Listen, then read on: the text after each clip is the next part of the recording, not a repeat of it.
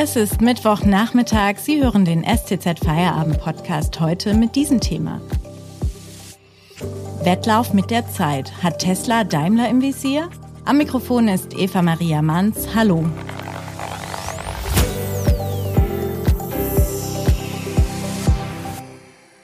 In diesen Zeiten läuft eines der spannendsten Rennen in der Geschichte des Automobils. Es geht um die Marktführerschaft in der Elektromobilität. Noch liegt der US-Konzern Tesla eindeutig vorne und Daimler nur im Mittelfeld. An der Börse war Tesla zeitweise mehr wert als alle etablierten Autobauer in den USA, Europa und Japan zusammen. Hat der Elektroautopionier jetzt die deutschen Hersteller ins Visier genommen? Darüber spreche ich heute mit Anne Gulich, stellvertretende Chefredakteurin der Stuttgarter Zeitung. Hallo Anne. Hallo.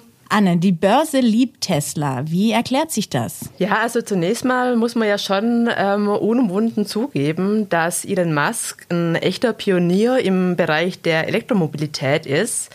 Also er hat äh, zu einem Zeitpunkt, als die deutschen Autohersteller ihn noch belächelt haben, bereits darauf gesetzt, dass die Elektromobilität also wirklich die Antriebsform der Zukunft werden würde. Und ähm, wie falsch deutsche Autohersteller die Zukunft von Tesla eingeschätzt haben, zeigt sich beispielsweise auch daran, dass Daimler seinen Tesla-Anteil in Höhe von 9,1 Prozent im Jahr 2014 ja tragischerweise wieder verkauft hat. Also das war ähm, angesichts der Kursentwicklung von Tesla heute natürlich äh, eine schlechte Idee. Ähm, der Börsenhype insgesamt hat äh, meiner Meinung nach also vor allen Dingen mit drei Faktoren zu tun. Äh, das ist zum einen tatsächlich der Faktor Zeit. Also Tesla hat sein Model S ja bereits im Jahr 2012 auf die Straße gebracht. Äh, zum Zweiten hat Tesla von vornherein mit einem kompletten Produktökosystem gearbeitet. Das heißt, äh, dass die Einführung des Model S begleitet war mit ähm, einer Errichtung von einem fast weltumspannenden Tesla-spezifischen Ladenetzwerk und eben auch gleich mit einer entsprechenden Softwareumgebung. Und äh, so hat Tesla jetzt tatsächlich ähm, über die Jahre einen technologischen Fortschritt aufgebaut, der heute eigentlich als fast unaufholbar gilt. Dazu kommt jetzt, muss man noch sagen, Elon Musk als Persönlichkeit, der so als Inbegriff des großen Denkens gilt und an dessen Visionen einfach viele Investoren glauben.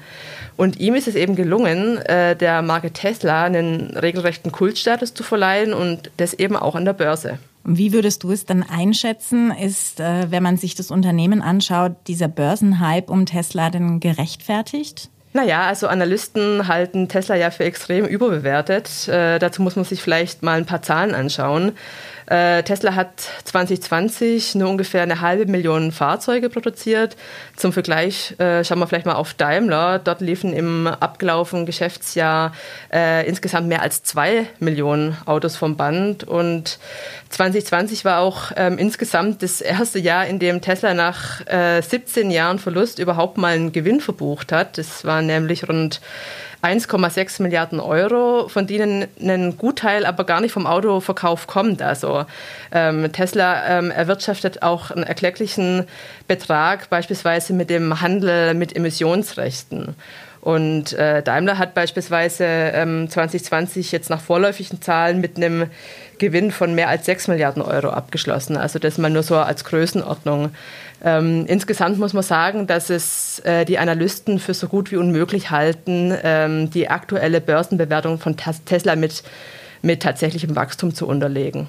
Technologisch waren deutsche Hersteller wie Daimler, VW und BMW ja dem US-Konzern Tesla noch hinterher. Haben denn die deutschen Konzerne überhaupt die finanziellen Möglichkeiten, um die notwendigen Investitionen in die Zukunft da jetzt auch zu stemmen? Ja, das ist in der Tat äh, die große Challenge. Also die deutschen Hersteller äh, stehen vor der Herausforderung, dass sie eben mit den Erträgen der Gegenwart die Innovationen der Zukunft finanzieren müssen.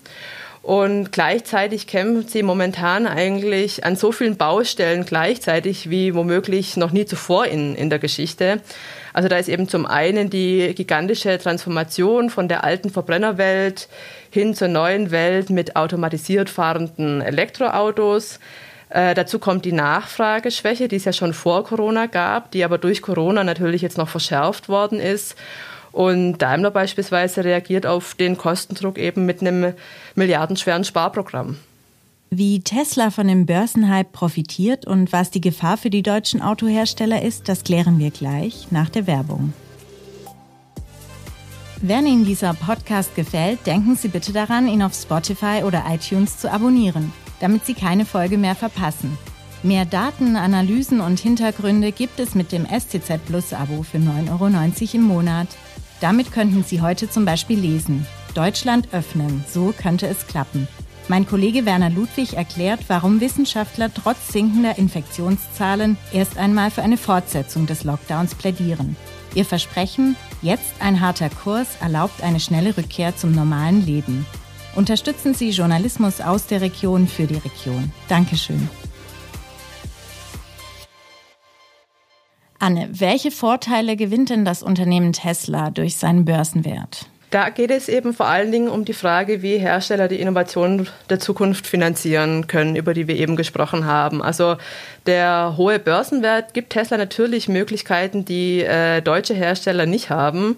Und zwar insofern, als sich Tesla eben einfach über die Ausgabe neuer Aktien extrem viel frisches Geld besorgen könnte. Also Kleines Rechenbeispiel, allein eine Kapitalerhöhung von 10 Prozent würde dem Unternehmen momentan ungefähr 65 Milliarden Euro frisches Geld in die Kassen spülen. Und das ist ja so viel, wie, wie Daimler insgesamt gerade an der Börse wert ist. Es heißt ja, Analysten schließen nicht aus, dass Tesla-Strategen in Planspielen die deutschen Hersteller, insbesondere auch Daimler, ins Visier genommen haben. Was bedeutet das? Ja, damit ist die Möglichkeit gemeint, äh, dass sich Tesla Daimler im Zuge einer sogenannten feindlichen Übernahme einverleiben könnte. Äh, das ist ein Planspiel, das von Analysten immer wieder mal äh, thematisiert wird. Und wie ist deine Einschätzung? Für wie wahrscheinlich hältst du denn so ein Szenario? Ich halte das momentan ehrlich gesagt nicht für ein sehr wahrscheinliches Szenario. Also wir haben ja eingangs jetzt darüber gesprochen, dass Tesla im Bereich der Mobilität der Zukunft eigentlich unangefochten als Technologieführer gilt.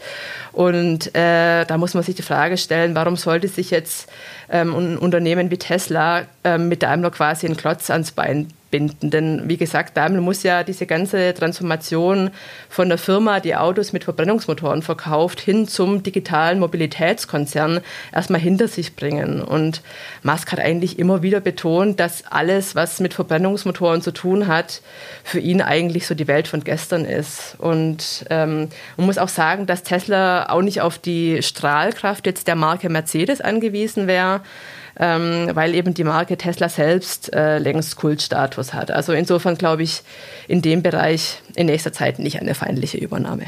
Womit treten die deutschen Hersteller, also insbesondere Daimler, der Übermacht von Tesla denn entgegen? Sprich, mit welchen Innovationen kann da in nächster Zeit gerechnet werden? Ja, also allein Daimler bringt ja in dem Jahr vier neue Elektrofahrzeuge auf den Markt. Das erste davon im Februar, ähm, das ist der EQA. Und die großen Hoffnungen des Konzerns liegen eigentlich auf der Elektro-Luxuslimousine EQS ähm, die dann auch zum ersten Mal auf der reinen Elektroarchitektur des Konzerns aufgebaut ist.